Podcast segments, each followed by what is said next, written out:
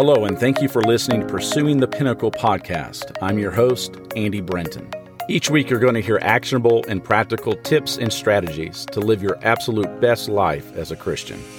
I want to thank you again for taking your time to listen to this podcast. And so let's begin with today's portion of Practical Christian Living.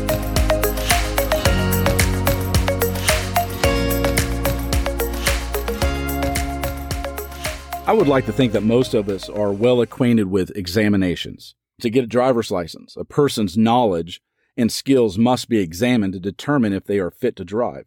And though sometimes we may wonder if certain drivers on the road ever took those tests, nonetheless, an exam is needed. A student in school must be examined by the teacher to determine if he or she has mastered the knowledge in that particular course of study. We could add multiple examples in this category. But people usually examine themselves before the concrete and objective test, as we just stated, in order to assure themselves that they are ready for the test itself. Self examination is in order. And in many areas in our lives, we need to be self examining ourselves. Paul urged the Corinthians examine yourselves as to whether you are in the faith. Test yourselves. The word examine in the Greek means to tempt or try or prove. Our English word examine comes from the Latin word examinare, which means to weigh accurately. So notice that the examination Paul urged must be done by each person for themselves. When he states examine yourselves, it's a personal command. All of us must pause periodically and look closely at our own lives. And we need to practice self examination because it's not optional for the Christian, it's mandatory. Every Christian has the possibility of becoming a better Christian, but it takes the exertion of continuous effort. If such effort is not put forth, it may very well be that he or she will slip into complacency and eventually into total unfaithfulness. Thus, each Christian needs to be on guard against slipping into inactivity. One of the best ways to do this is to make a conscientious effort to progress.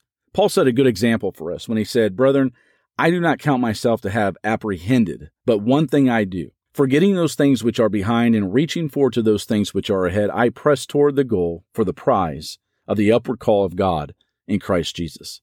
Philippians 3 13 and 14. And so, as Christians, we need to take a hard look at our lives as God's light in a dark world to be sure that we measure up to what He desires and what we profess to be. We need to be careful about our associations. Evil influences can corrupt the Christian and involve him or her in at least questionable, if not outright sinful activities. Every Christian must associate with non Christians, else, how would we ever influence them for good? However, we must exercise care that the influence of unbelievers in sinful activities does not affect us in the direction of evil. Every one of us must exercise care that the world does not rub off on us. So we need to examine our ambition and our goals and our sense of values and our priorities. It is easy to get caught up in the standards of non believers all around us. So, what is our attitude toward truth and error? What determines success and failure in our lives? Do we use God's measuring stick for standard or a materialistic society for standard? And so I ask you, have you examined yourself lately? Have you tested yourself to see if you're in the faith? Thank you again for listening to this podcast and sharing it with those that you love. I hope and pray that God may continue to keep you safe and healthy. And until next time, keep seeking God in all things. God bless.